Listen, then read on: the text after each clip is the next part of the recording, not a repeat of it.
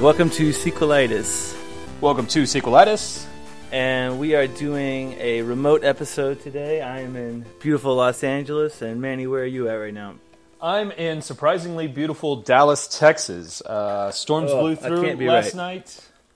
What's that? That can't be right. That can't be right. Beautiful Dallas? I've been to Dallas. Uh, no, no, it's it's very well. Actually, to be more specific, I'm in Collin County. I'm in Plano, Texas. But uh, it's bright and sunny outside. The temperature feels great. Um, Yes. Nasty storms last night, but uh, that led to a beautiful uh, Wednesday. So here we are. That's great. Um, so we want to talk about the brand new movie, The Power Rangers. Go, go, Power Rangers!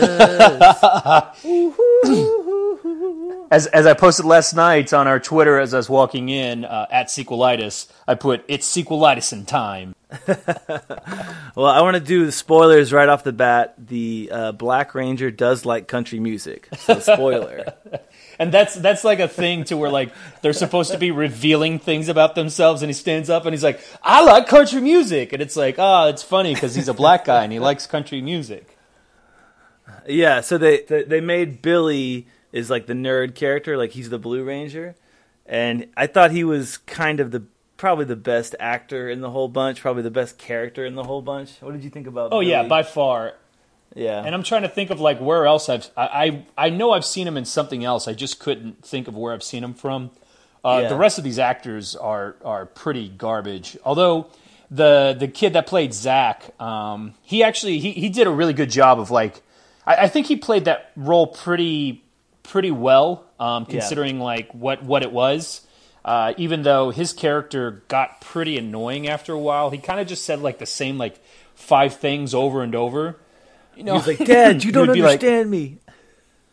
He's like, he's like, I'm crazy. and then he'd always be like, what's up, crazy girl? Like always trying to holler at this girl, Trini. And it's like, bro, when you to get the message? Like, she's not into you. She's not into dudes at all. Like, come on. Yeah, and they they had a weird concept for his arc. It was supposed to be like he makes terrible decisions, so he's going to be a great leader for the Power Rangers. Like it didn't. No, I'm really talking about Zach. sense. I'm not talking about Jason. Oh, Zach. Sorry. Yeah. No, I didn't understand Zach at all. I I I really didn't pay attention to him at all. Was he an interesting character? He was supposed to be like the, the, the wild, like fearless, reckless one, but still, it was just, it was like, yeah, but at a certain point, they're all like f- pretty reckless and pretty fearless. Like, you know, they, they, they were trying to, like, here's the, here's the main issue with the movie is they're trying to show that, that each of these characters had their own individual, like, traits and characteristics and stuff. But, but really, it's like, for the most part, all of them were either, you know, some level of annoying or just outright awful, with the exception of Billy. And even with Billy, it was kind of like he was autistic, but he wasn't really autistic. He was movie autistic.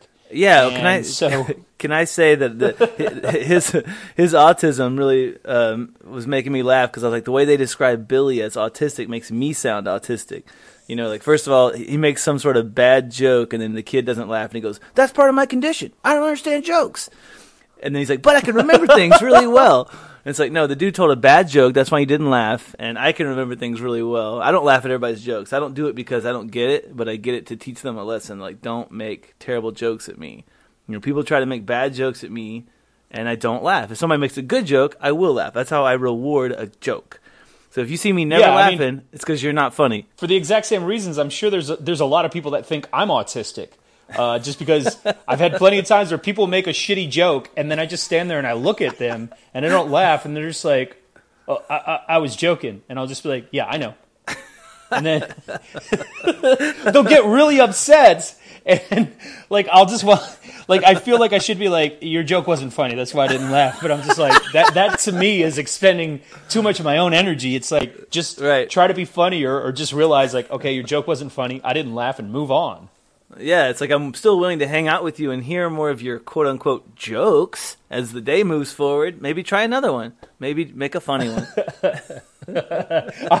I'm not that patient at all I'm just kind of like please stop talking to me if I make you uncomfortable enough will you stop talking to me well, people don't walk up and randomly make jokes to me. I have to admit, it's usually people that I'm with on, at some, on some capacity. Yeah. Well, no, I'll, I'll get stuff like people in elevators, or you know, Oh, uh, yeah. you'll be you'll be standing in line at the airport or something. I'm sure I'm not the only person that feels that way, and uh, we can't all be autistic. Well, I give a courtesy laugh to a person in the elevator. They're like, "Oh, you brought the wrong shoes today, huh?" And I'm like, "Fuck you." You know, on the inside, I'm like, "Fuck off." You know, what do you care about my shoes? Why are you talking to me? I, I don't do that at all. In fact, I get I get like uh, kind of an unusual number of people that are like they'll see me on my phone, and I uh, I'm not even engaging them in conversation. They'll just be like, you know, what did people do before they had phones? And I said this to one guy in Milwaukee. I was just like, they probably read the newspaper, and then I went right back to my phone.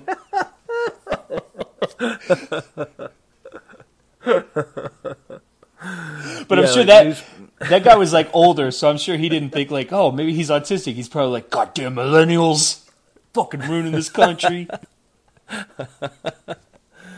But eh, but anyway, about Power Rangers. So they describe Billy as autistic, which I found uh, demeaning. And then the first, and then okay, all the Power Rangers. It's like it's like the Breakfast Club. They're all in detention together. Because yeah, that was like, the other thing. It starts off the movie starts off like Varsity Blues, and then it turns into the Breakfast Club, and it just Yeah. like keeps like jumping from different movies. It's like, what the fuck is going on? Yeah, and it's like you, you can't even judge it on its own merits because like it's not doing anything.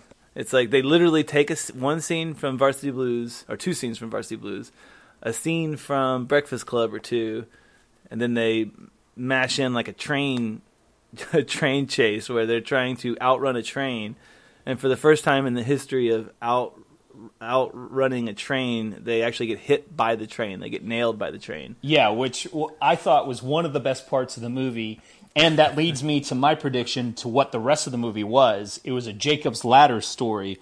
They all died after getting hit by the train, and so the rest of it was just their dying fever dream as they're all bleeding out from massive internal injuries uh, after having their van slammed. I mean, they literally got T-boned by a train. If we only also- had our magic stones, we could be okay. That also explains why, after getting hit by a train, they all just wake up in bed, and there's no like the people that were chasing them. You know, uh, the the mine security, like they don't like come upon them Yeah. and like, oh my god, there's been a horrible accident. Uh, let's call the police in here, and the police don't have them like in the hospital, like handcuffed to their beds. They don't wake up in like hospital beds, like handcuffed down, being like, "You guys are lucky to even be alive after pulling the stunt that you did." There's an opening sequence where uh, it shows the Bryan Cranston as like a blue Zordon type of character, and he and he exists in the age of dinosaurs. And they don't they they they put some words up on the screen about 65 million years ago, and some words about the the life of the planet is in a rock or something, but none of it really means anything. All that you get is Bryan Cranston dying, and he says like he buries these five rocks, and he's like, "These must go to someone who is worthy." Yeah. he gives some like powerful speech, Seek and it's not some worthy people. It's just five assholes that are on a mountain one day when it happens. When Billy is up there exploding the mountain, and when they try to make Billy explain why are you exploding the mountain, he's like, "My dad came up here. I exploded the mountain. Maybe I dug too deep." It doesn't make any sense. It's like, why are you blowing shit up in this mountain right now? And who are these five like random teenagers that are all like on the mountain? They're not five worthy people. They're just five assholes that are all trespassing on this mountain all at the same time. Yeah, exactly. That that was one of the things that right away when when he says he's like he's like seek out five who are worthy, or or just five that are together at the same time when one of them finds these. Whatever comes first. it's like it didn't seek out anything. It was trapped in like some kind of um, you know. Uh, it was trapped in some kind of amber, just sitting there. So it's like, what if one of the like, what if the miners had just found found them? You're gonna have like Go-Go Power Rangers, like these middle-aged miners, like three or four of them have black lung or whatever. And then that's another ta- that's another thing about the the town they live in, Angel Grove. It's like how are they uh, how are they a fishing town and at the same time they're in the middle of Colorado? Like it was so confusing. Because when they showed when they showed Jason's dad was out on a a, a fishing boat, it's like. Wait, he's is, is he fishing on the lake or is he actually in the ocean? I'm so confused. Does he commute hundreds of miles every day to go on this fishing boat? Where are they? Well, because they need there to be a mountain because they that's the best thing they could think of, and then they don't want this guy to be a cop or in the army, but they want him to have like a dangerous, life-threatening job. I guess they don't want him to be like an ice trucker or like a pawn shop guy who, who puts his life in danger every day by uh, pawning gold or anything like that. Which th- then it could have played into the actual plot. That would have been something.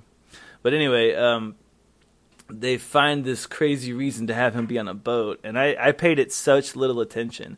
I was on my phone the whole movie. I was playing games on my phone. I mean, the movie it was so unentertaining. It It was Like, only entertaining was ex- for me because I had somebody there that I could I could basically riff on the movie with as we are watching it. Um, because there was just so many confusing moments and so many things that didn't make sense. Like, uh, here, here's one that you and I like uh, both both said that we loved, but uh, the fact that the movie Yeah. starts off with they give you no introduction to the characters, but they let you know that like uh, you know these are these are guys that are pretty wild and crazy because their stunt is to take a cow and to put it in a locker room. which were they in their own locker room? Like whose locker room were they in? Because it Right. seemed like it was their own locker room, but whatever, it doesn't even matter. Uh, he runs out, ends up uh, wrecking his truck and, and causing like thousands of dollars in property damage running from the police. And then uh, it, it cuts to three weeks later, and he's sitting in there with his dad in like this dumb varsity blues s scene where the dad's like, you know, I just don't understand you, and he's like, yeah, I guess you never will. And it's like, dude, like have some humility. Like you fucking caused thousands of dollars in property damage, and seemingly the thing that the dad is the most upset about is like, I mean, what is this going to do for your playing career? And like that's the number one thing you're upset about is like this guy might have ruined his like chances of getting in a D1 school. Like maybe that's why he's doing this shit. You're a shitty dad. And they they just didn't sell the football angle well enough either. They should have started off with a great football scene if they were if they had to go that direction. Yeah, maybe something like that. Like that's the thing is like they so half-assed all of the the the char- character setup and really exploring their background. Like they tried to make it seem like they did character development, but it wasn't. It was very half-assed. You know, it, it was, it still would have been a copy of something else, but at least it would have been like a full attempt yeah. if you're going to copy something. But but so Yeah. he goes he goes from wrecking that that vehicle and getting thrown into uh, Breakfast Club detention to like because he stands up for uh, Billy. Five of you detainees will be the Power Rangers. go go Power Rangers! But so uh, Billy sits there and he's like he's like hey he's like you're the guy that wrecked your car and like uh, destroyed like all of this public property right? He's like why don't you drive me around? and then he goes out and he wrecks that other car right away. like within a month, he's wrecked two cars and caused thousands in property damage. And meanwhile, like Billy's like sitting there because at first you're like, oh, how did Billy end up in detention? And then you see him like trespass on this mine and like blow open the mine, nearly killing himself. He almost kills Trini too because he causes a collapse. And it's just like, yeah, okay, now I understand why these kids are in detention. Shit, they all need to be in jail. Yeah, and and also uh, Jason has got house arrest, so he has like an ankle beeper on, and so when um, when Billy invites him to hang out, he's like, "I can't. I got a date with the Los Angeles Sheriff's Department," which is actually a pretty funny joke. And but then Billy tells him, "Okay, what I want you to do is come over to my house before your curfew, and I'll like you know hack the thing or whatever. I'll I'll somehow magically." I know how to mess with this stuff. And so Jason, like a total asshole, waits until three minutes before the deadline. he, he comes over on a bicycle. So there's no way he can get back. And he's like, There's only three minutes. He's like, Quick, get on the bed. And I just wanted to be like, Quick, take off your pants. Quick! What? There's no time. take off your pants! Uh, take off your pants right now! oh, what are we gonna. Just do it!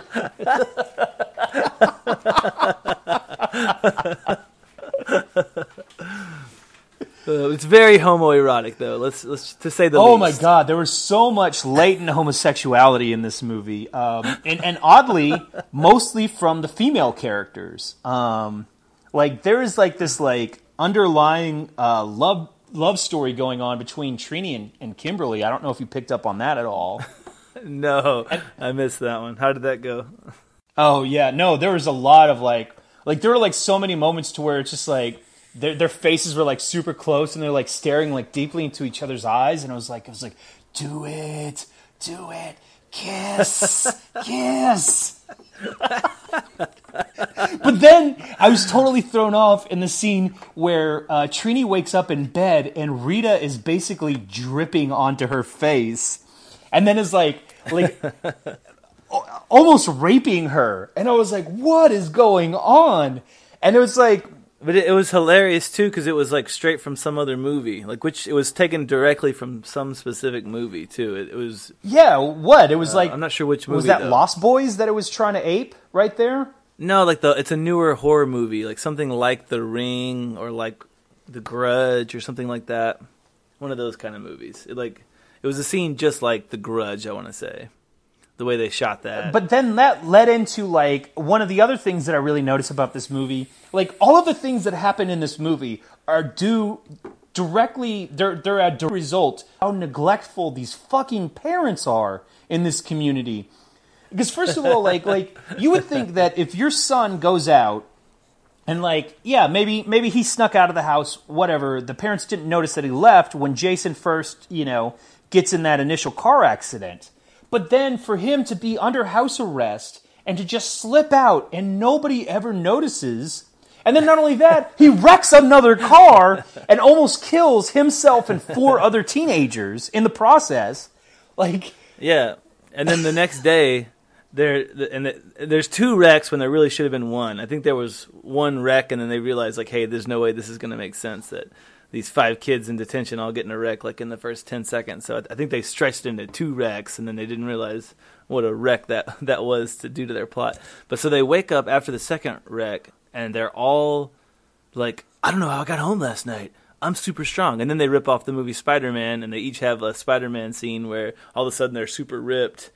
But they, they don't even have the decency to actually get ripped. Like they put digital rip on, on at least one of the guys, if not both of the guys. yeah, no, I think I think they they added like weird looking digital muscles to Jason. I think. Yeah, and it was like, wow, you guys have really lost your minds around here. It's like you're you're copying things endlessly, and now you're even compounding the the um, body dysmorphia issue we have in this country. Well, yeah, because you're just a regular person, but you know, when you become a superhero, you look like a fucking magazine cover model. But still, it's like, why didn't Jason's parents like, like, are they not checking to make sure he's in his room at seven o'clock each fucking night, knowing that like if he's not, he will go to jail? So like. And, and then there's one part in the movie where they're all out the entire night. Like it shows that they're out when they go and have their fight with Rita. And then it's morning time when they're carrying his body. And like I see them like carrying his body up to the cliff and I was like, "Oh my god, if they just throw his body off the cliff, that would be the best fucking thing ever." but but they don't. They they end up like they jump in the water with them or something. But still, it was it was funny for the first like couple of seconds where it shows them at the edge of the cliff holding them up, and I was like, "Do it, throw them! throw them!" and then the way that they gave Zordon this like meaty acting part because it was played by Bryan Cranston. Oh my god. it was like everything was so heavy coming from him.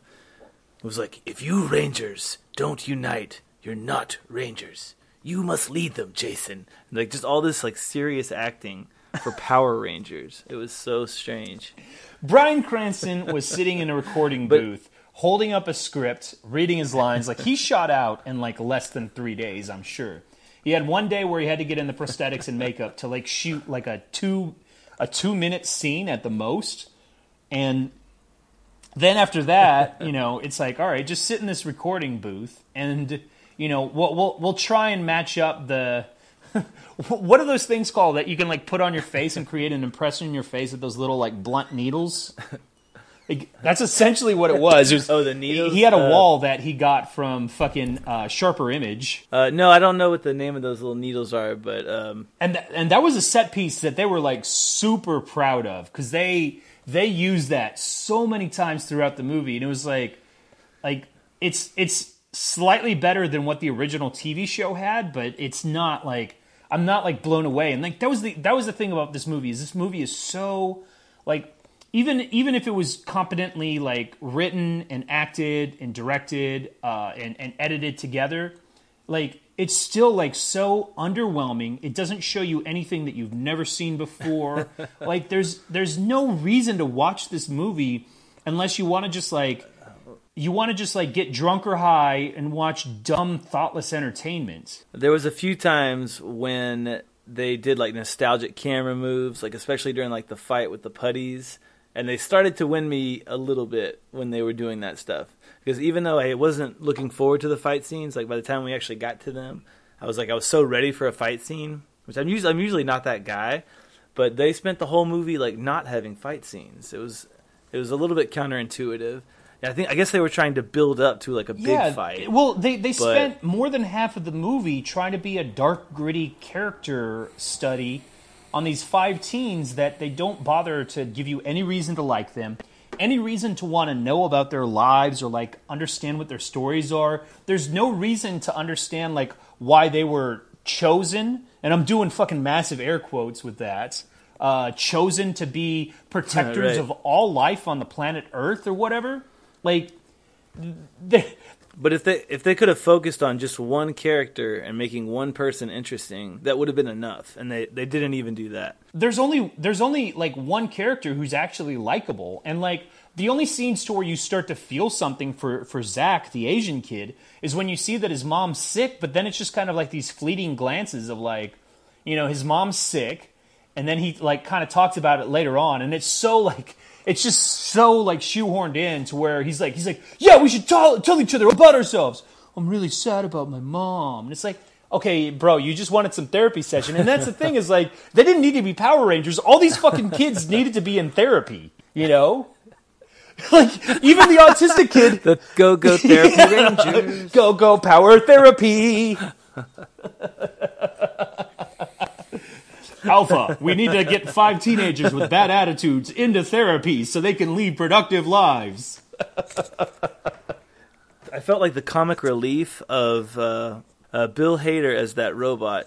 I felt like it was so far removed from comic relief. Like it was so not funny. Did you feel that way, or did, were you laughing at that little robot? There, were- there were moments to where there were people that were laughing, um, and I wasn't la- like I was laughing at all the other parts that like maybe people were gasping at, um, or like really felt like oh, oh this is a dangerous moment. I got to see what's going to happen. And like I was Yeah. la- like the train part when when the train hits the vent, I was laughing my ass off.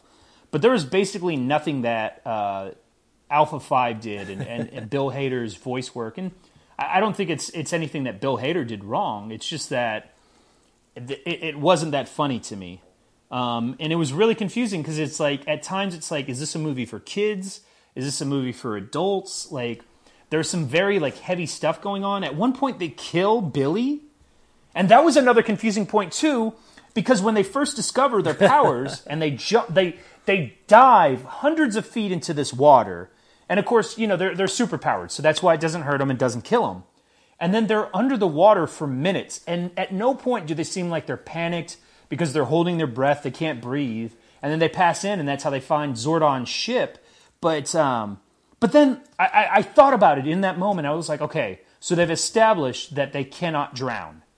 And then what do they do later in the movie? They kill Billy by drowning him. And I'm like, well, how? Why? Why is it he can drown now, but he couldn't drown before? And I don't. I don't even understand like Rita's motivation for not just killing all of them, especially if she can just instantly kill them with her staff. Like, kill all of them. Then you have nothing to stop you. Like, you dumb bitch. Like, the only reason you got stopped in the first place was because of a Power Ranger. Like, here you have all the Power Rangers. Somehow you magically know, like, who is which Power Ranger and who knows what and everything. It's like, just kill all of them. They're all there. Kill all of them. There's no reason to leave them around except, you know, oh, well, the script says that they have to come back and fight me later. So if I kill them now, then, you know, they, they can't, uh, they can't stop me. It's such a bizarre property to the Power Rangers. like I can I can explain some of the weirdness. Some of the weirdness stems from the fact that it was it was a Japanese series, and uh, they and I think this is pretty genius. Um, it's half-assed, but it's it's half-assed genius.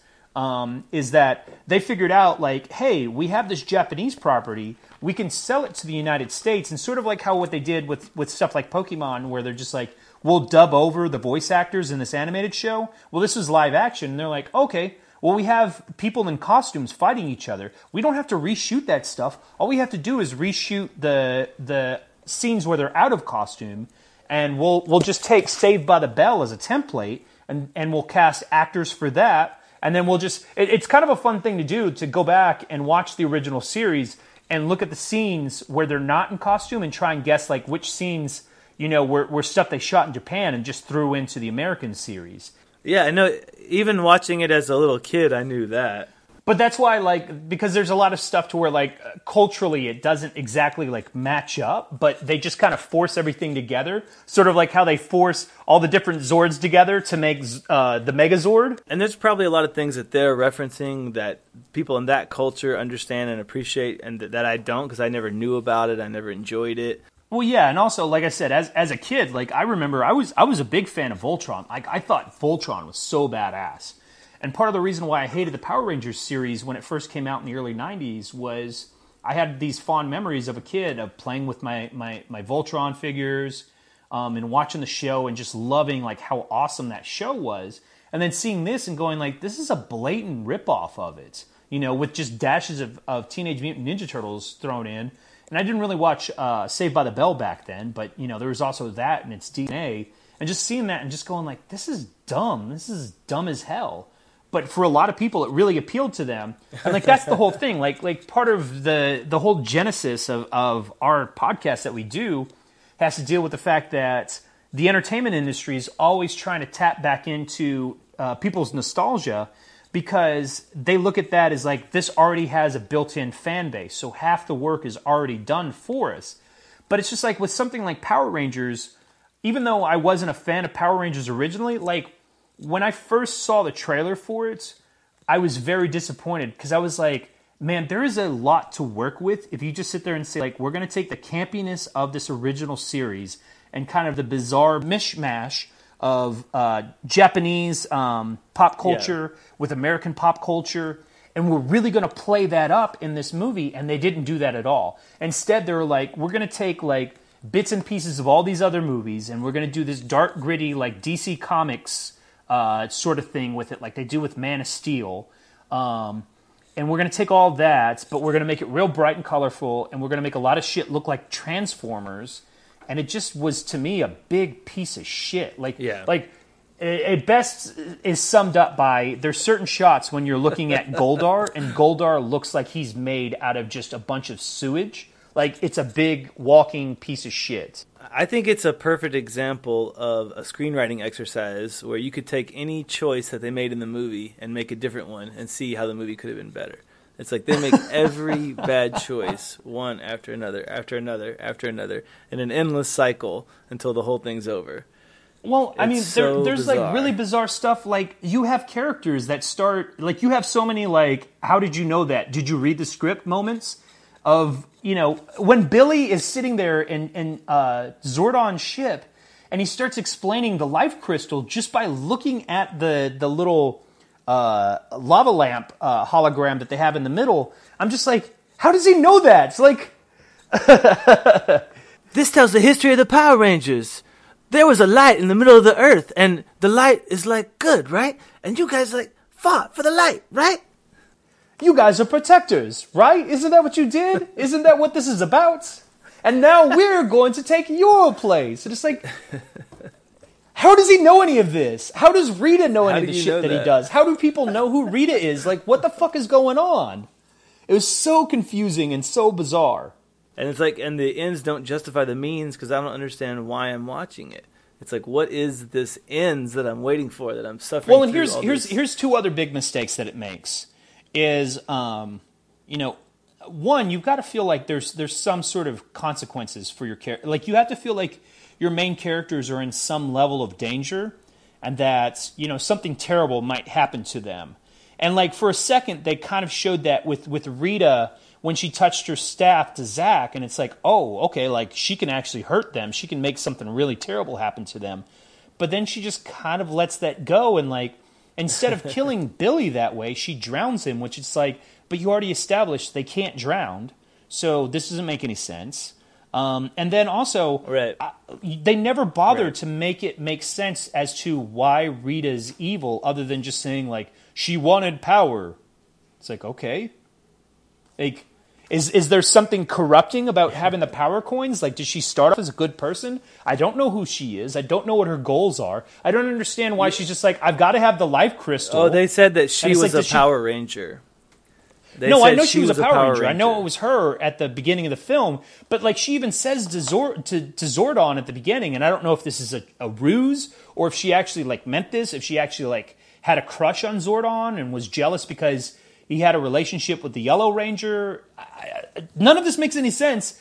But she's just like, look, you have all the power coins. Come with me, and we can rule everything together. And he's just like, nah, fuck you, bitch. You know and tries to tries to blow both like suicide bo- bomb both of them. But it's just like why did she want to do what she wanted to do? You know why did she turn on the power rangers? Why does she want to get the life crystal now? Does she know that the life crystal will kill everybody?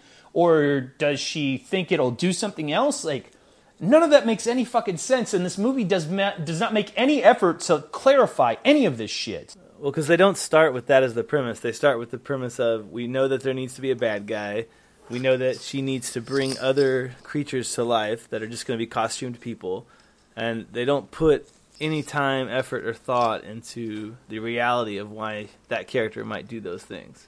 Like, Yeah, well, and the other thing that they all. really like, where they really disunder, uh, where they have a huge misunderstanding of what was charming and worked about the original property, was the fact that like there was for a lot of people there was a charm to the uh, two guys in rubber suits fighting each other, standing over you know cardboard models of a city, you know, Yeah, there was. It was very endearing. and instead of that, like you just get these big CGI transformer looking pieces of shit. And it's like, man, like they, they make it this whole big dramatic thing when they first, uh, you know, emerge from the pit as uh, as the Megazord. But I'm just like, man, at this point, I know this is going to happen. There's nothing about it that like really makes me feel excited or or feel good. Like I don't fucking care Yeah. this. And if it would have just been two dudes in rubber suits fighting at the very end, I would have stood up and applauded and cried. I would have been like, yeah, "This is like if you're gonna sit there and You like know, make it a point to play the Go Go Power Rangers theme and, and recreate that shot from the show of like all their Zords like running into action, it's like if you're gonna do that, dude, you need to have a guy and like you could very easily do a motion capture on a guy, you know, wearing a suit and, and like have that in the fight instead of just having this big CGI walking golden piece of shit. and like add some pointless CGI to him to make it like Yeah. to make it new-ish, new era-ish, but have it be like the real guy's well, I mean, motion you- and the real and, and, and not only that, okay, another movie that they ape is uh, Pacific Rim, and like Pacific Rim did the big monster fight against the big, Oh, uh, yeah. you know, robot fighter. They did all that shit better. Like you felt more weight, you felt more realism. Like all the all the damage and destruction like felt more realistic. Well, I didn't see that one. I didn't see that one, but I will comment on it. You know, I think that they took everything that people really liked about Power Rangers that could be savable in a new movie and like have already done it. Like that yeah. was the Power I mean, Rangers. again, it's it's like make something cheesy and campy, like really just like make you you got to bring back members of the old cast. Like there there's so many of these people that are known not only still alive, but they're still active. They're still out there. Like you know, they're they're not like A list actors or anything, but you know, get them in the movie. Well, they're all probably in the movie in cameos. Like I, I could swore I saw Jason at the ve- or no uh, Tommy on the very last shot, and they were probably all in there. They were probably all throughout the movie. Yeah, but it's it's like have them like play like like don't just have them like standing in the background. Like like do something with them. Like you know, you use them to make references back to the original series. Like give the fans of the show something. And this this didn't do it at all. Um, and even with like as as much as I like the fact that Elizabeth Banks like she went all for it as uh, Rita Repulsa, like she she could have very easily just like slept walked through this show but she was like really playing up, just like she's like, "Oh, yeah, I'm a bad guy, man. Ah, get you, Power Rangers!" Like she was doing all of that, and I was like, "This is great! Like this is the tone that this movie needed. It needed to have this."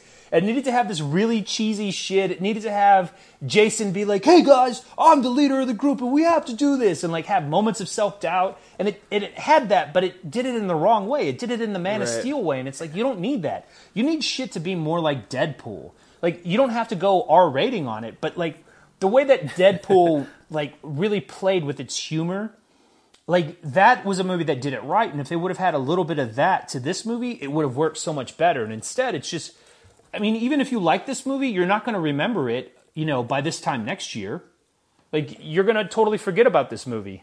and take take the movie and give all the fight scenes to a different company and tell them like here's the costumes that you can wear do the fight scenes without a story and then the, and then you go in and you write a story that fits into whatever those guys fights they came up with and filmed and however they filmed it. And you have to fit your footage into that. Like that would have been more true to power rangers and more of a fun watch. Well, and again, like like you get through you get through the first two acts of the movie before they ever actually start to fight bad guys. I mean, they have that one fight against Rita, but like Rita like easily kicks all their asses. And it's like I mean, this isn't this isn't a movie about Power Rangers. This is a movie about five teenagers that can't die. And then and then they just happen to turn into the Power Rangers by the end of the movie. they're trying as hard as they can to kill themselves and everyone around them but instead they're rewarded with infinite This power is a story about five teens that are destroying the town around them. Yeah, they're blowing up mountains, wrecking trains. Yeah, before Rita even raises Goldar and like starts to destroy the town, I mean, they've already wiped out tons of shit. Jason drove through the school, like wiped out multiple vehicles, got slammed by a train, like destroys like heavy equipment at this mine Yeah. that Billy also blew up. and then and then when like Zach gets in the Zord for the first time, he busts out of a mountain, destroys a road, nearly kills a van full of nuns, and like nobody seems to notice. It's like there's no parents and there's no police in this whole fucking town. Like there's zero consequences to the shit they do. Like at the end, when like hundreds have been killed and millions of, of millions of dollars in property damage, basically this whole fucking small town has been wiped out. Like all the people in town, like I was laughing because I was watching them, and they're all just kind of like looking up at the Megazord, and I'm like, oh god, they're like, are we next? Is the Megazord gonna kill us? Like, is this a like? They have no idea if it's a good guy or a bad guy. Like, like they're just kind of sitting there, and then they start applauding, and I'm like, what are you applauding for? Everything's gone. There's nothing left. Your entire town's been wiped out. Most of the people that you know and love are dead. Hundreds are dead around you. Like, what are you applauding for? That you're still alive? What? So you can die in a couple of weeks because shit is so bad? It was terrible. I What's just thought of a funny scene. what if there was a scene where the putties uh, had like a fight at a hoverboard company, and then they all got on hoverboards and took off, and then the Power Rangers had to chase them, and there were putties on hoverboards. Then you sell Power Ranger hoverboards, and you make them like the 2.0 version. Crossover, you're selling toys I don't know. again. Maybe maybe you That's need to call them up and have that in the sequel because they're they're probably going to make a stupid fucking. Did you stick around for the um for the post credit scene? Are you kidding me? I left.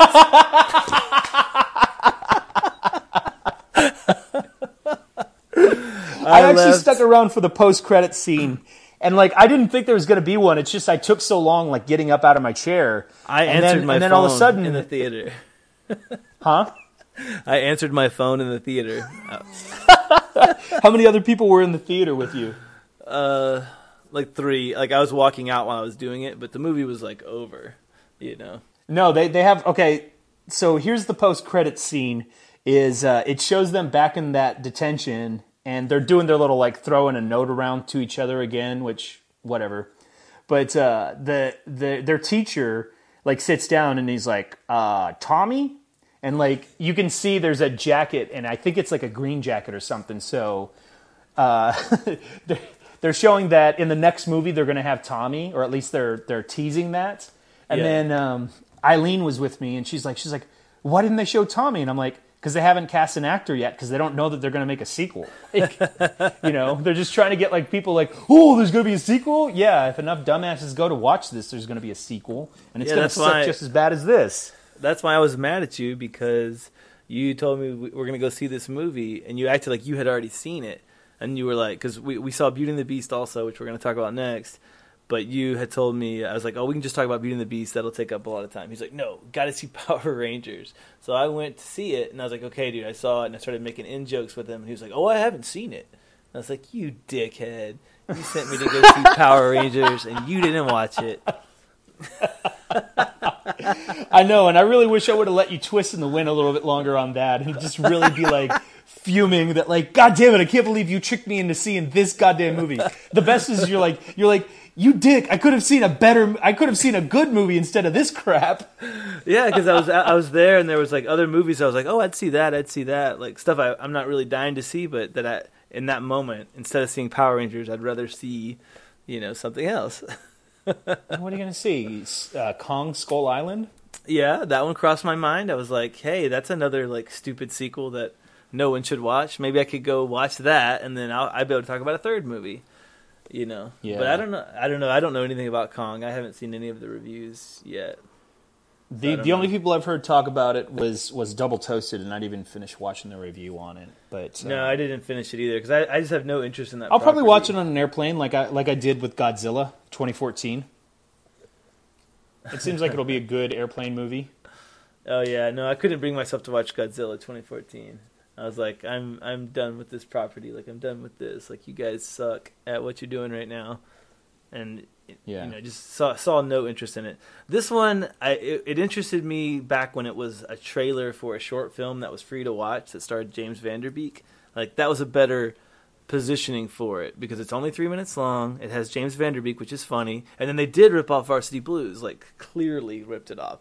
So I did think that that was maybe a Vanderbeekism, like you know, we won't put you in the movie, but we'll put your most famous scene from the movie in the movie, so that everyone's talking about Varsity Blues. Maybe Varsity Blues will have like a spike in rentals because of so many people talking about it. I don't know. I don't know what there's if there's a plan or what it is, but that what, isn't that a coincidence that Van Der Beek was in the short film version and then they ripped off Varsity Blues? There's got to be something. There's got to be a connection. What do you think? No, I, I think that's overthinking it by way too much. Yeah, probably so. And that's gi- that's giving them credit that they actually thought about anything. They're they're they're just looking like, okay, if we if we have this title and we have these actors in the movie, this is what we can expect our box office to be. And then that was kind of where the thought process stopped. They're just like, who's going to write it? Get somebody. Who's going to direct it? Um, I don't know. David Israelite, which I've never heard of the dude, but whatever. Um, do you feel like talking about Beauty and the Beast? Yeah, we could. Uh, so wait, let's give our final ratings on Power Rangers. I mean, what's the what's the final word from us here? I mean, if you if you like the original series, maybe you'd like this movie. But uh, in, in, as far as a movie goes, this movie sucks. Yeah, and I, and I think we didn't really talk enough about how one thing they could have done that was pretty obvious is get the original actors and either do like a handing of the torch. And I'm not saying I like these ideas, but they're just more like they're more classical. And since this clearly wasn't good, maybe something else could have been good. So I'm just theorizing here. Well, I mean, but- if you, if you're gonna if you're gonna show uh, a different set of Power Rangers at the beginning of the movie, and you're gonna put alien prosthetics on them, it's like, well, why not just use the original cast members and put the alien prosthetics on it? I mean, I get that one of them you have to have as as you know uh, Zordon, um, you know that has to be Bryan Cranston, but it's like.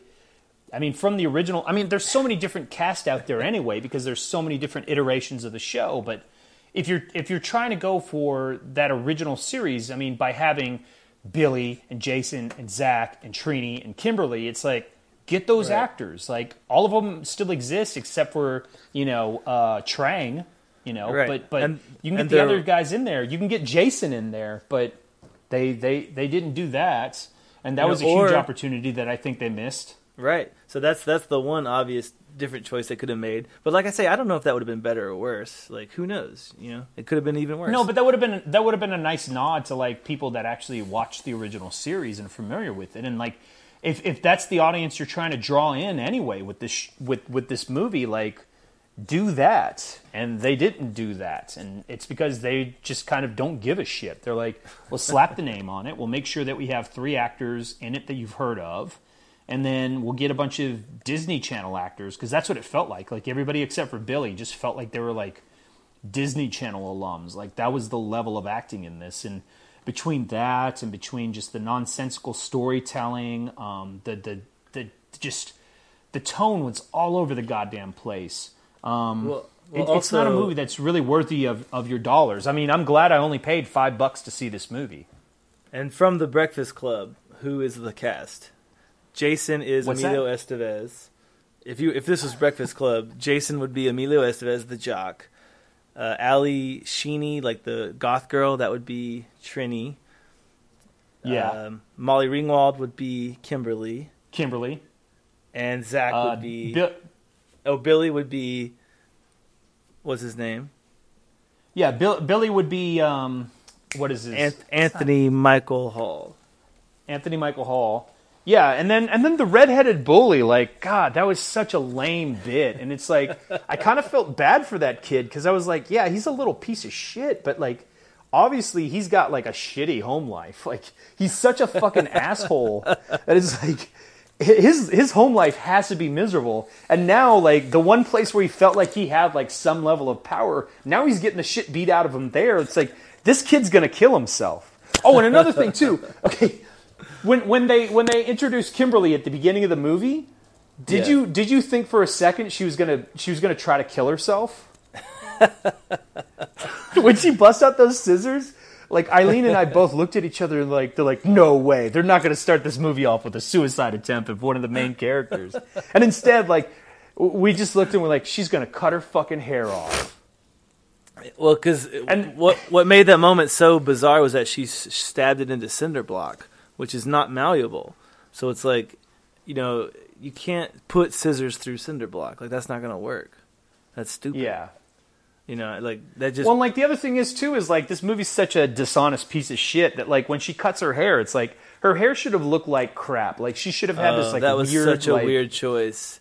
That was when No, I like her hair, like she had like salon quality like hairstyle going, and it's like, oh come on, man. Like, Yeah, she took the like, you, scissors. you've got no consequences for your characters. Like Right, nothing she can took happen the scissors from the note, stabbed in the wall, and then looked in the mirror. and Was like, "Fine, I'll cut my hair." And then she came downstairs with this like sexy song, like, "I cut my hair today. I got a haircut." But it's like you, you just slashed your hair with some some regular ass scissors that you just pulled out of a wall that aren't sharp. You know, so Yeah. that is so stupid. yeah, just just right. Like that was the moment right there where I saw that, and I was just like, oh, this movie's a piece of shit. Like, yeah, I wasn't surprised, but it was still like, it was really disappointing. All right, let me give my, let me give my final word on it then. Uh, I think it was definitely I had low expectations for it. Okay, here's my thing. I believe in expectations and mood when you go into a movie. What's your expectations? What's your mood? And I think it affects your your viewing experience. So I try to list those things whenever I watch a movie. But I went into this with such low expectations. Like I really expected nothing. I wanted nothing from this movie. I was legitimately. I walked out at one point to go to the bathroom. The part where Rita, I guess, harmed uh, Billy. I missed that scene. I was in the restroom, and um, but I was able to pick up on what was happening. You know.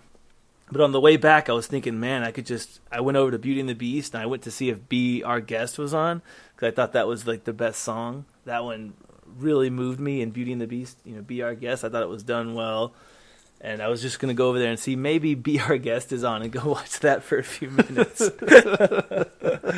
and I went over, and it was like the climax of Beauty and the Beast. So I was like, okay, and I'll go back to my movie, I guess. And that's when I went to the back row and started playing on my phone. I mean, I was I was really really hoping that um, the movie would uh, would do something like like it would surprise me. Like I would put it on and watch it, and it would end up being, you know, like something to where it's like, okay, here's all the cheesy campy action from the original show, and it wasn't that at all. It it tried to be like this this real dramatic like young adult. The action kind of- was the best part. It seemed like they worked really hard on the action sequence, and they just rested on that. And they're like, okay, and let's fill in an hour of a slow drama build up to this. It was such a long build up. Yeah, it didn't have enough of that to really like make it worthwhile. Like they they just had a, bit of that at the end, and they had a little bit during the um, during the uh, fighting montage. And that's another thing. This is a movie that uses a montage, and it's like at a certain point you need to do away with the cliche of the montage. So fuck this movie for that, and fuck it for everything else it did wrong. But was it was somebody able to pitch this as Breakfast Club meets Varsity Blues, and somebody else was like, "Yeah, cram those two movies together, and people won't notice at all what you're doing." It's like those are two very recognizable titles with very similar plot pieces and characters. You know, you can connect some of the characters directly together. Yeah, but so it, it's, it, it only very it only- obvious. it only had that stuff in there to pad out the movie because they didn't have enough of actual Power Rangers action. There wasn't enough of like actual Power Rangers storyline, so they had to sit there and, and like pad it out with with other movies, with Varsity Blues, with um, with with uh, Breakfast Club, and then eventually at the end just make it into Pacific Rim. Well, there was one choice they made too, where they chose not to let them morph into Power Rangers right at first. Like they had a lot of hesitation. They couldn't they couldn't jump the gun on on getting to morph into the Rangers. Do you remember that whole sequence? Yeah, And so that was sort of their moral, if you will. Like whatever moral you can ascertain from that is is your own, but that is the moral. Like you can't morph until you're all ready to morph. I don't know what it means.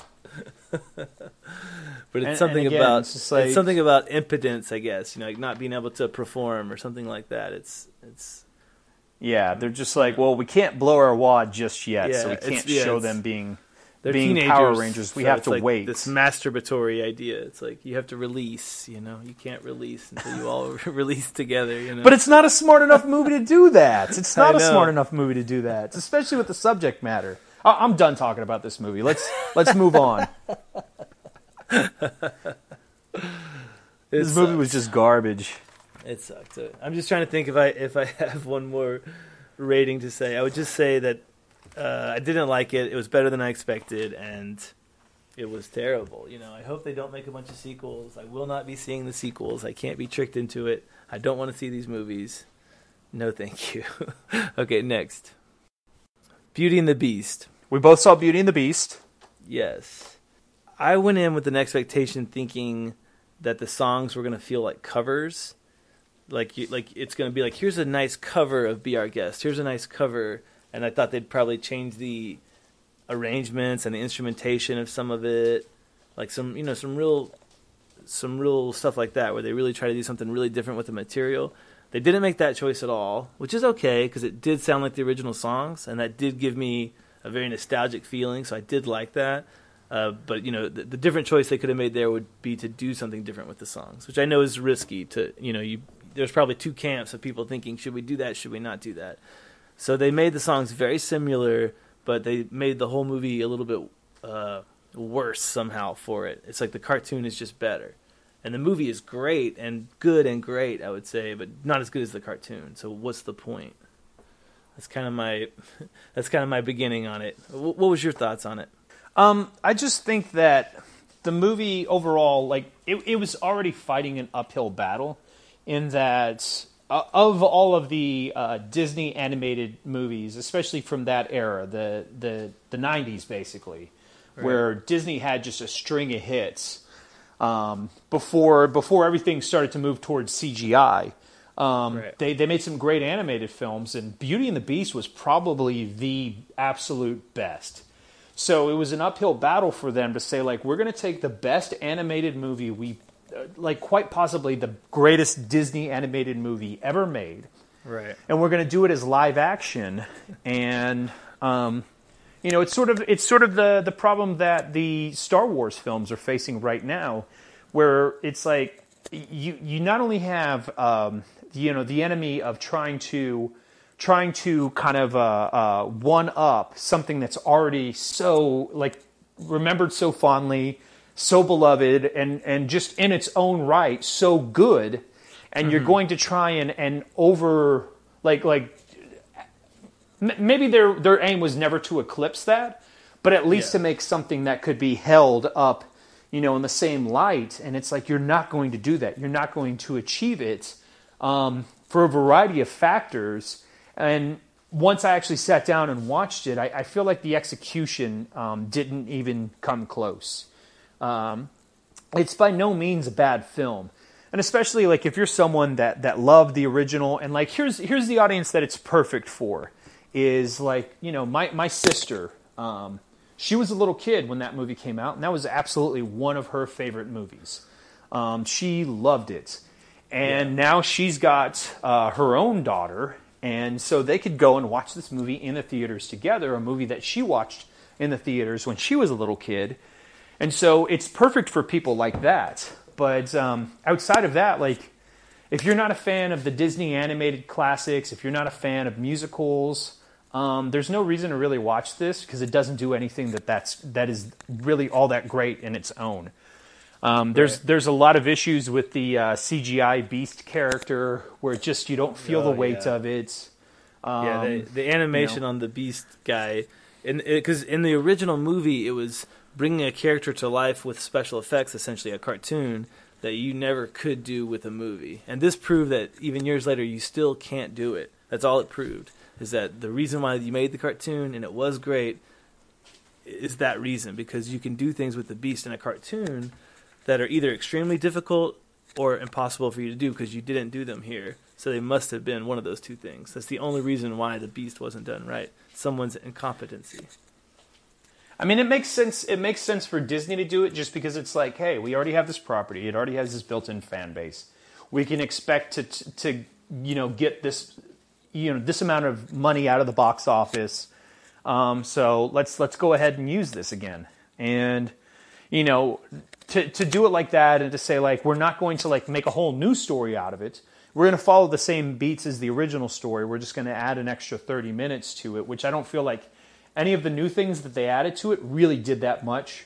I know my sister when we were talking about it, she said she liked the fact that they they showed um, you know what happened to Belle's mother, but that was never a question that I ever had. I was like, yeah, her mother's gone. Like that's all I need to know. But well, you know, I didn't like Belle's mother but I did like the Belle's father, knowing more about her. That I did find that meaningful.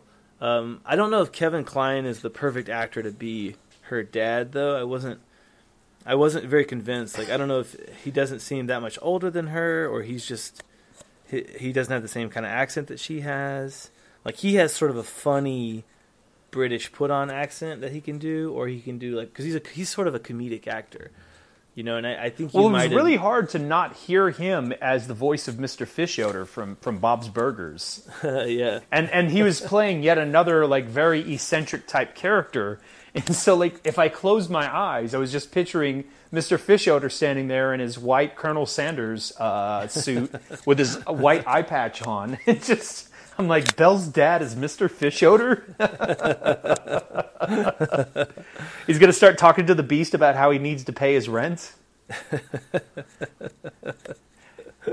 yeah, I mean, like I, I, like I like Dan Stevens a lot as an actor. I wasn't that impressed by um, what is her name, the the little girl from uh, Emma Watson. Yeah, I wasn't I wasn't that impressed by anything that she did. Like her singing voice wasn't all that great, and like I think that's one of those things to where it kind of sucks that Hollywood is so they're, they're, they're so concerned about like we have to get we have to get a, an actor that has this much blo- box office clout. I liked her singing voice, and I liked. I thought Emma Watson brought the Belle character to life in a way that in the cartoon she was just sort of a a vehicle for the story. I thought in this she was a lot more of a realized character because of Emma mm-hmm. Watson. So I did like Emma Watson. I did like Emma. I, I didn't feel the same way. I can see I can see why you would feel that. I just didn't feel the same way. Yeah, I didn't. I didn't, I didn't feel like she like added that much to the movie to really make that much of a difference. I feel like Dan Stevens did an adequate job of just you know uh, playing pretty close to what the original voice actor did for uh, the Beast.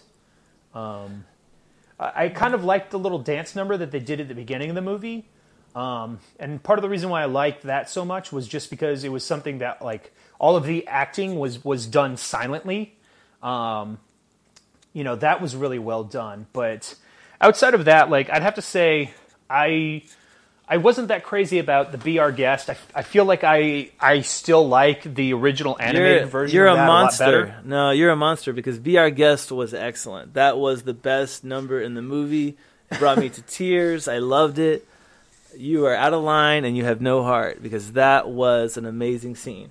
I just want to say that I don't know, for the like record. the, the Gaston, the Gaston song, I thought was was a little bit better. Um, it still wasn't better than the original animated one, but it was still pretty good. Um, I mean, I like that they they try to do a little bit more with the LeFou character, and it was like stuff like that. It's like if you did about six or seven more things like that, where you took you took something from the original, expanded on it a little bit more, added some fresh air to this, uh, you know, something more that didn't exist before. Like that would be really good. question like yay or nay like why not cast jack black as that one part where the guy was doing a jack black impersonation the whole time plus he's saying? Like why not get jack black? That's that's something i'm wondering. Because it's Josh Gad, and Josh Gad is uh, is a little bit more relevant right now than Jack Black is. yeah see i'm not super familiar with josh gad. Like where where are people seeing him at? I'm, I'm just not seeing Um, him Well, I can tell you, like uh, for sure, I know that he's in uh, that that terrible Adam Sandler movie Pixels, but he's he's been in a Oh. few other things. yeah no, i um, didn't see that He was in like a neighborhood watch movie that I don't think anybody saw, Oh, but he's yeah. he's been in some other stuff. Uh, That oh, came well, Josh Gad. Josh Gad was the voice of uh, uh, the little snowman in Frozen. yeah i loved frozen i loved him in frozen that was terrific Yeah, so that's why he's in this. Yeah, he's Disney family. But it, it just it seemed like Jack Black from would have made me more excited about the movie, and I think I would have enjoyed his character. But I spent the whole time asking myself about Jack Black, and like that's a weird place to find yourself because I felt like Jack Black has never got to even come out and do his own like musical career that he has sort of been prepping for his whole life. So like this is a perfect opportunity to launch him into like some musicals. Like that's what Jack Black. Yeah, but I think I think musicals. Jack Black is a little bit too old to play that role, and I don't think he's. Again, I don't. I don't think for a Disney film, I don't feel like he really fits in. Um, you know, Yeah. so I, I have no problem with Josh Gad, and, and like I said, I think I think uh, the LeFou character is one of the few things that they really did right in trying to add something new to the original. Um, even even making it a point to be like, yeah, he's he's he's closeted. You know, he doesn't do that good of a job of hiding it, but um, you know that that kind of plays up like how oblivious I didn't- uh, I didn't Gaston is to the the- world around him. I didn't catch that. What, like, what did they do to make it seem like he was gay? Because like, I, that was controversy I heard about going into it, but from watching the movie, you never would have saw that. I didn't see it. I watched the movie carefully. Like, what, Well, I mean, what- he, what- he he would bet his eyes at Gaston, and like he would he would say things to where it's just like, oh, he's pining after Gaston. Um, he knows he can never have him, but that's why he's his you know his his he's so staunchly defending him. Is he's like, well, you know, my heart will always belong to him. And then they did the whole cross dressing thing at the end, and then they made those two characters dance. And they really like. I, I think it was one of those things where it's kind of like how Sony really played up the Ghostbusters uh, you know, uh, controversy in order to try and bump ticket sales. I think they did the same thing with this, to where they're just like, "Oh, did you hear that some people are offended by this? You should really show your support by going and watching the movie." And Well, but I- also, I, I, don't see how you can I don't see how you can definitively say that because the, he could just be the most picked on guy in the whole place, and he decides to make friends with the guy that's picking on him so that he doesn't get picked on anymore. Like he, he might have been the bully's like greatest target, or maybe the bully's no, it's it's pretty target. clear. It's pretty clear that's what they're going for with that character. It's they, they make Ma- it they make it very No, I- overt it wasn't that that's what they're to me. going for. It was not clear to me. Yeah. Well, So I mean, I, thought that was a fake controversy. Like I don't. I- I think he played it just like the cartoon. If the cartoon was gay, then that's your opinion.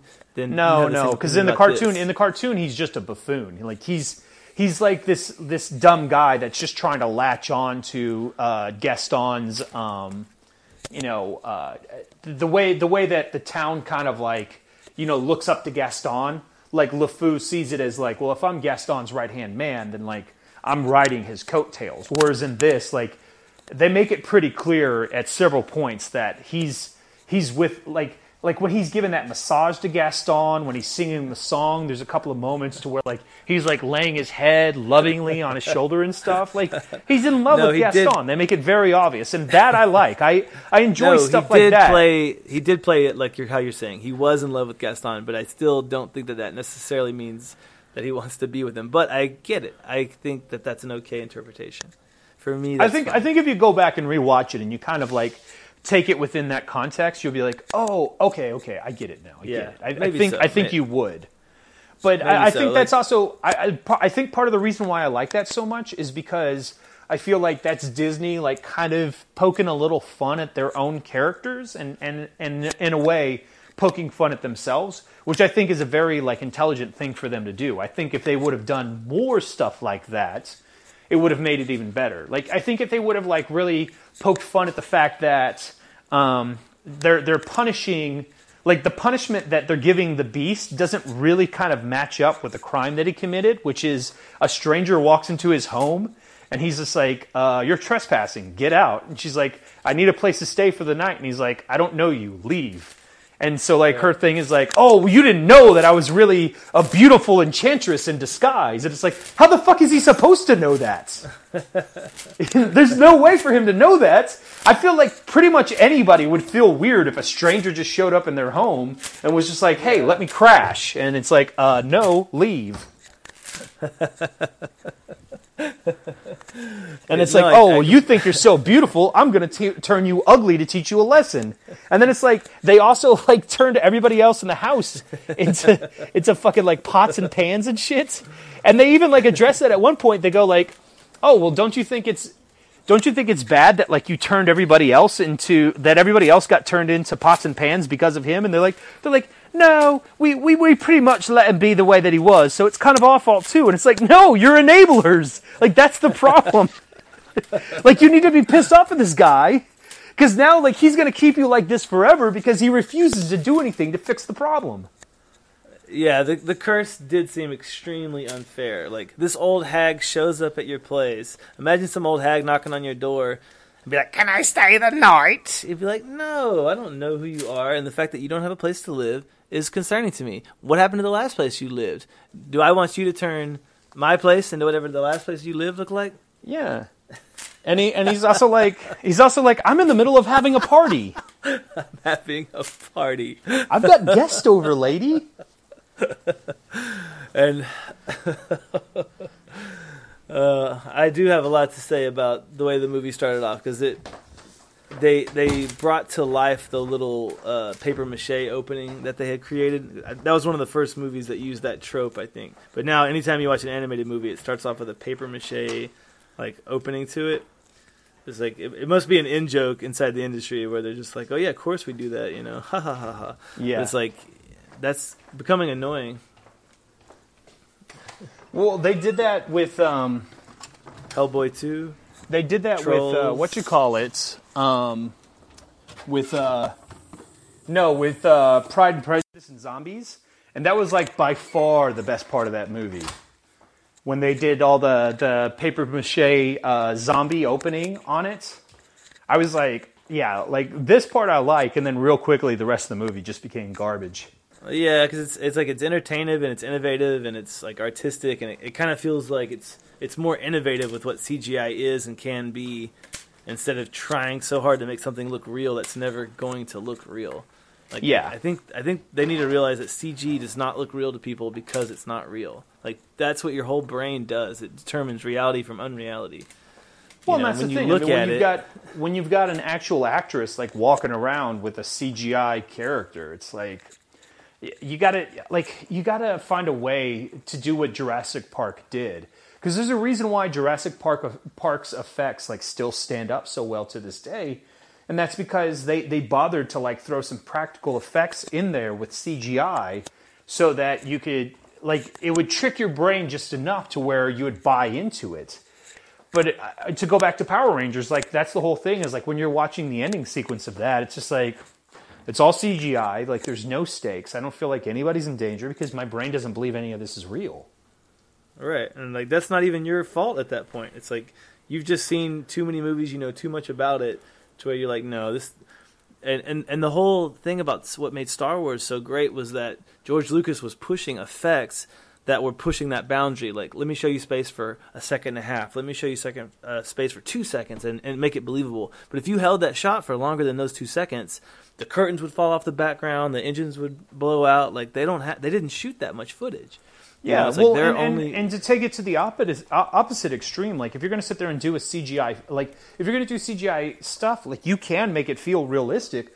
Because look at the movie The Incredibles, like that's one of my absolute favorite movies and their whole big action set piece at the end of the movie. I mean, uh, really, all throughout the movie, like I do feel like these characters are in danger. I do feel like there's real consequences to stuff that's happening to them because of how well it's done.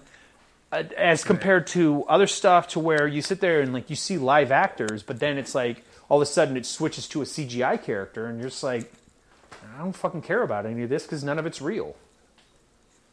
Yeah, and you know, I remember seeing the Matrix Reloaded where they did that with Neo, the digital Neo, and it was like you know when you're seeing Keanu Reeves, and you know when it's a digital bad effect from a video game, and it, it your brain checks you out. Yeah, because you're trying to look at what you're trying to look at it and recognize. Okay, what am I seeing? And maybe it's because I have good eyesight too, because I can see all the little details of the characters. Maybe some people are watching movies like just blurry enough where it's like I don't I don't see I don't know what I saw. You know, something flew around at high speeds. Where it's like I look at all the details and when it doesn't look real, my brain checks me out and says, Nope, this isn't real. Yeah, like and, there's nothing there's nothing to make you care about what you're seeing. You know, and that's like that's part of the problem with Beauty and the Beast is is in the original, like I remember watching the ballroom scene with with Belle and, and the Beast dancing and like sitting there watching it and going like oh wow, I'm seeing these two characters come together, and I'm seeing her see through the gruff uh, facade of his of his beast and seeing the man within, and like seeing him like try to move gracefully like an actual real person. Um, whereas in this, when they dance, I'm just kind of like, meh. It's you know, you had an actress there dancing with you know a person in a motion capture suit walking around on stilts, and then you a CGI character that I don't feel like is really there, so I don't care. Like I don't I don't see and, her seeing into the humanity of this character. It's just like in Power Rangers when they sit there and they jump across the cliff, and I never at once feel like, okay, number one, like that's not really them jumping, so I don't have to worry about it. Number two, I don't feel like they're not going to make the jump. And even when Billy like doesn't make the jump and then falls off, I knew exactly what was going to happen. It's like he's either hanging off the edge of the cliff or he's down at the bottom and he's like, "Hey, I'm fine." Like I just I don't care. It's like that's where you fail as filmmakers. It's like make me fucking care. Like give me something to where I watch it and I'm just like, oh my god, whoa.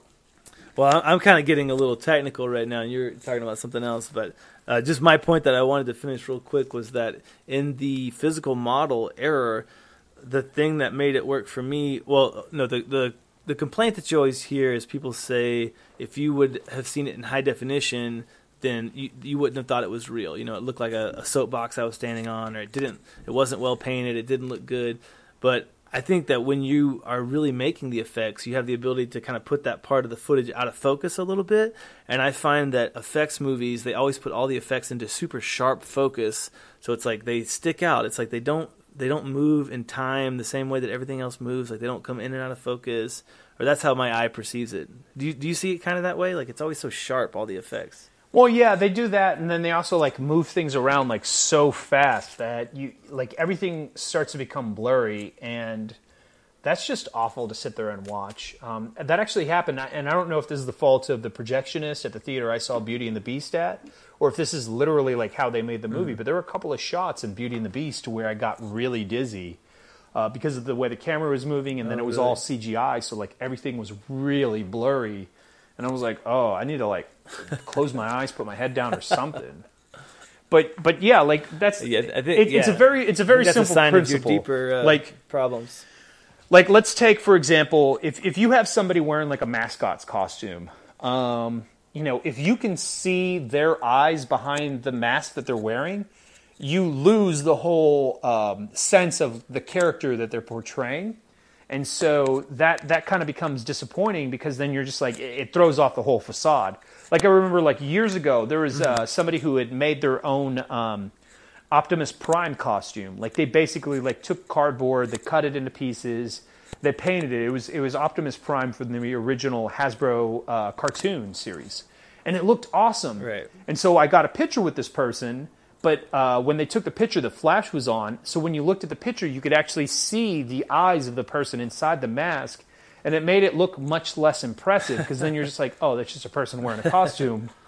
You know, like you know damn well looking at the picture, I wasn't standing next to an actual robot in disguise. You know that had transformed. Right. Like it's somebody wearing a costume, but it's for the fact that you can see through the costume. You know that it it, it becomes less impressive. And that's what happens with a lot of these movies. And, and I don't know if it's just because the technology is not there, or the effort isn't there, or there's not enough money to put the effort there or to get the right technology. But when you got these goddamn movies and you can just like see them and you can see the seams, you can see the person behind, you know, you can see the green screen behind everything. That's where they just suck. Like that's the issue that the prequels had is like nothing felt real. Like there didn't feel like there was any consequences. Everything felt fake. And you're just like, I don't give a shit about this. But like you said, with the originals, it's like we're gonna have this to enhance the film, you know, but we're not to rely on it like a crutch. We're just to use it as these, as these little bits and pieces to kind of like glue these scenes together and make everything work. Right, because because they were actively looking at okay, what looks real and what doesn't look real, and they as filmmakers were tweaking it. But now you have these effects houses that are trying to go for like the lowest quote, and they're trying to negotiate like how many times are you going to send me back and make me keep working on it keep working on it because the people who are working on it don't have a sense of what reality looks like. I, I don't know. Like I, I don't know exactly what the problem is, but like the filmmaker being able to look at it and judge for himself, like does this match, yes or no, and it's his assets on the line. If it doesn't match, he's going to be able to figure it out. And some guy that's just coming in and earning a paycheck, and they'll just switch out for somebody else randomly. You know, he's not going to have the same type of motivation to make it look real. So there's there's a disconnect with the filmmaking, with with CGI effects. It's it's a it's got to go. It sucks. It sucks it sucks and it's b- ballooning the budget of every movie too. Well, and again, it's it's it's, it's like I said before when we're having our discussion about Logan, it's like you know the, problem with X Men Apocalypse. The reason why Logan to me was such a better film than X Men Apocalypse, as many flaws as that movie had, was because it was a movie that wasn't all about the spectacle. It was a movie that was about the characters and it was about the story. And it just wasn't until they got to the third act that it became more about like, oh, well, we got to have this action scene. Um, but but it wasn't like you know something like X Men Apocalypse right. where it's just like I don't believe any of this. I don't care about any of this. Like I know what's going to happen. It's pointless for me to sit here and watch it. Like you're wasting my time. You know, you're you're, you're exploiting me to get a right. few dollars when you don't even give a shit about the product that you're making. And that's ultimately the problem. Is like it's this cynical cash grab. Like they don't give a shit about the product that they're making, and that's why like when there is something to where they do give a shit about the product that they're making it's like, okay, yes, this is nice. It's I mean, you could sit there and have a movie that tells a story that you've you've you've seen something similar before, but if you do it in a way that feels like you gave a shit enough to put in a good effort and create a good product, it's like, all right, great, I, I can enjoy this. I want to watch a movie, like give me something that I want to watch. And I, I think there's also something to this. I, I have an idea. Tell me what you think about this theory that there are so many people that watch a movie like us to do some kind of review on some kind of internet platform that we could almost be like holding the these bad movies up by going to see them and like paying for them. It's like maybe it's just critics. Like everyone's a critic. Like with Facebook, literally everyone is well, a I critic. Think, you know, how many people? I really think there's a lot more people that are, are, are, cynical and you know are are willing to like they they have. There's a lot more platforms to give your opinion on something. But again, I, I don't think a lot of movie studios really either give a shit about that or you know, that it changes the way that they approach things because you keep getting the same crap over and over. And it's only when you get stuff like a movie like Deadpool comes out and makes a ton of movie money because they, they really try to do something different and it was a breath of fresh air and it was entertaining. Um, you know, that movie studios like sit up and take notice and go like, oh, oh, that's what works? Because uh, most of the most of the people doing these jobs, they don't know what the fuck they're doing. They really don't know what the fuck they're doing, and that's the problem. They don't know what the fuck they're doing and they don't care enough to try and learn how to do it right. Right. They learn the wrong lessons from what's working. Yeah, it's it's a hugely. I mean, again, like to anybody that doesn't know, and I imagine most people listening to us probably are, are somewhat aware, but to anybody that doesn't know, it's a hugely collaborative process, And you have to get a lot of people that are either on the same page or coming up with, with new and interesting ideas that are presenting it to people that are open to accepting these new and interesting ideas and really trying to do something with them and giving giving people something that there you you have to have this trust in your audience to say like look like I know what they're expecting but let me give you this and if you don't like it fair enough. But it's it's almost never that. It's just usually like I'm just going to give you what you expect and then you'll you'll leave feeling like you're satisfied but in a week's time you won't even remember what you just watched Well, you know, there's probably a lot of reasons why a lot of things happen, and they're probably complicated. Uh, but okay, so ultimately for me, Beauty and the Beast, they took a movie that was an A plus and they made a B plus movie out of it. I really enjoyed seeing it. I literally cried with happiness and like nostalgia, and I, it was like I really was 12 years old again. It, really was. You know, it really takes you back. You know, it's it's not just being able to watch it on your home video either. It's like going to the theater and seeing an old movie that you like would be nice, but because the market's not set up to show you old movies, they they can justify remaking movies that are so similar and you know I think you could have a remake trend that goes into overdrive right now if we're if we don't make a different decision about these movies. I think we should make more original movies, less big budget movies and give some smaller movies like a chance. I don't know. I don't.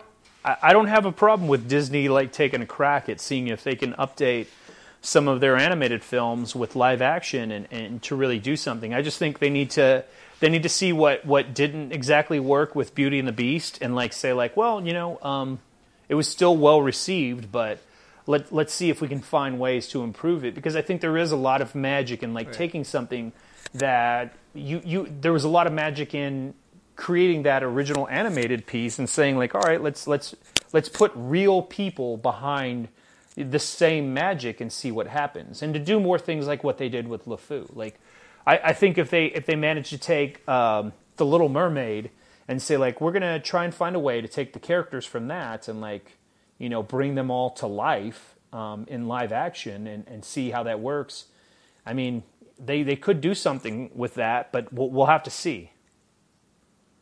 I, I don't have any problem with what they're doing right now. Like if they keep doing this and they do all of them Snow White I mean shit if they did something with Bambi that might be really interesting depending on how they go about it. But if you're just if you're just going to sit there and like rely on CGI as a crutch rather than kind of using it to kind of bedazzle something that's already good on its own, then yeah, you're going to end up with something that kind of leaves people like me feeling disappointed. Yeah, and I think that this is on the heels of Jungle Book, which I saw and I really liked. And I think that Jungle Book, the animated movie, was kind of it had a weak spot in it, and that was like the story, and the strong point was the songs and all the characters. And I think they carefully chose which songs they want to do, how close they want it to be like covers. They made some wrong choices, but they also made some great choices. And ultimately, I think Jungle Book live action was a little bit of a better movie than the cartoon, but the cartoon's still the classic because it's older and because it's original. You know, so like that, you're never going to take that away from that other movie. The best you can hope for, Yeah, you can't you can't exactly recreate nostalgia. You can you can, you know, you can kind of like tap into it and you can reference it, but nostalgia exists out of something like it's like anytime someone says, "Oh, this is an instant classic," and it's like it's not an like you can't have an instant classic. It's like an authentic replica. It's like it's an oxymoron. Like something becomes a classic because it exists and it you know influences things over a long enough period of time that it makes it classic. You know, not just it comes out and everybody really likes it, and that, that's not what a classic is. That that means that it's well received. There's a huge difference between the two, Right. and I think that's part of the reason why we are where we are with with the state of entertainment is a lot of people don't get that. They think it's just you have to sit there and hit a five run home run and that's how you get to instant classic and it's like no, you just have to do something that's good. It wins. Enough people love it that over time it influences other things. Like Toy Story is a classic because of the way that it influenced so many other films after it. It wasn't an instant classic. It just influenced a lot of things after that, and that's how it became a classic. right? And and they made uh, remember they made multiple uh, animated movies that people totally didn't like or totally forgot about in that early era as well. and but you remember Toy Story because it was it was like you were using the CGI t- to the benefit of the movie because it looks plasticky and fake. You make toys, so you use the disadvantage of CGI, and I think that's that's where you that's where you lose CGI. Like if it's not shiny plastic, it, you're not really convincing people, you know, across the board. But I don't know a ton about special effects. I just know that when I see them, they annoy me, and they're supposed to be invisible. That's kind of the whole idea is that you're supposed to see reality. Well, I mean, special again, effects. special special effects is is the bow that ties it all together. Like, you know, I mean, if, if somebody gives you a present that is like it's it's elegantly wrapped, but when you open it up inside, it's a it's a dog turd. Like, you're not going to sit there and think about like, oh my god, like that was one of the best gifts I ever received because it was so elegantly wrapped. You're going to be like, man, someone gave me a piece of shit. Like, someone like thought I should be excited to get this piece of shit. like you can't dress up a turd. A turd is a turd. Like Yeah. But if somebody sits there and like elegantly wraps something that you actually do want, or even better, something that you didn't know you wanted, and you get it, and you're like, "What is this?" and then you discover it, like that journey of like learning what something is, and then you'll think about like the moment that you got it, and like what that package looked like, and how beautiful it was, and how surprised you were when you opened it, and you're like I didn't know what this was inside, but over time, like I learned, and like it's one of the best gifts I've ever received. Like then, that's how it all works. So, I, I think I think more people when when it comes to making entertainment, like they need to think about it in those terms of saying like, let's try to have something that's good that you know people maybe they don't know they want, but but maybe in in time like they'll they'll discover what they love about it and then we'll do a good job of, of dressing it up really well and making everything you know come together The, but i think that's going to do it for me I, I don't i think i'm pretty talked out on all of this i can't i'm starting to repeat what i'm saying yeah. so All right. All right. So let's uh, let's end it here. This has been Sequelitis. I'm Matt, and i'm manny and we'll see you guys next time. Bye. yeah if you want to reach out to us uh, be sure to hit us at uh, you can email us sequelitispodcast Gmail dot at gmail.com and we've got uh, facebook page facebook.com slash sequelitis and also instagram twitter uh, uh, twitter is at sequelitis uh, and instagram is sequelitis pod All right. so find us there hit us up send us hate mail death threats whatever you want to do All right. Sounds good. Bye.